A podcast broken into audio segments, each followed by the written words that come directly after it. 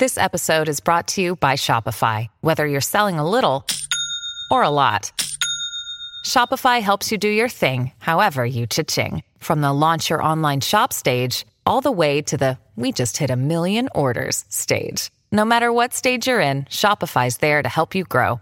Sign up for a $1 per month trial period at shopify.com slash special offer, all lowercase. That's shopify.com slash special offer. I had senior on yesterday, Matty. Not sure you caught that, but uh, it's done and dusted the WA Cup. But I don't think there's anything further to hear about it, mate.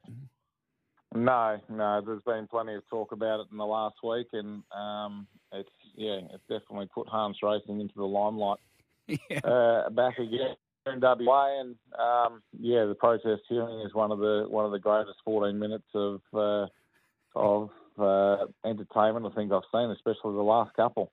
I, I looked down actually at it and I thought, oh, there's plenty to go in this yet. This is going to get wonderful and uh, it's going to it's going to be amazing. There was about 30 seconds left and I thought that was the quickest 14 minutes of my life.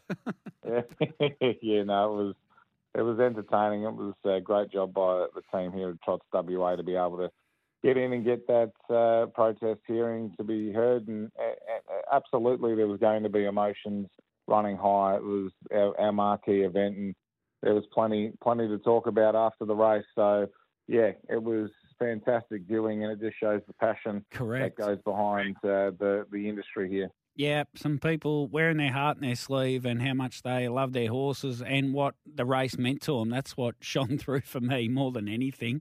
Now, some tips, mate, and are we going to butter up on Armour Einstein the place again? It couldn't possibly three weeks in a row, could it? See, he was so unlucky last week. Yeah. Um, if he got out early, I think he would have won. But yeah, look, he'll run he'll run a good race again. But it's just a little bit tricky from the draw for him uh, on Friday night. Look, I've got four for us on Friday. Yep. I quite like the meeting, so let's go through them. Race two, number two, five Bangles, I think can lead and win. Race four, number four, Steal the Show. As long as he hasn't taken any harm from the Pacing Cup, I think will win. Race five, number one, Luca in the four-year-old championship, I think can wheel and deal and get the victory. And race ten, number six, I'm a Believer, I think will be winning as well. So they're my best four for the Park Friday.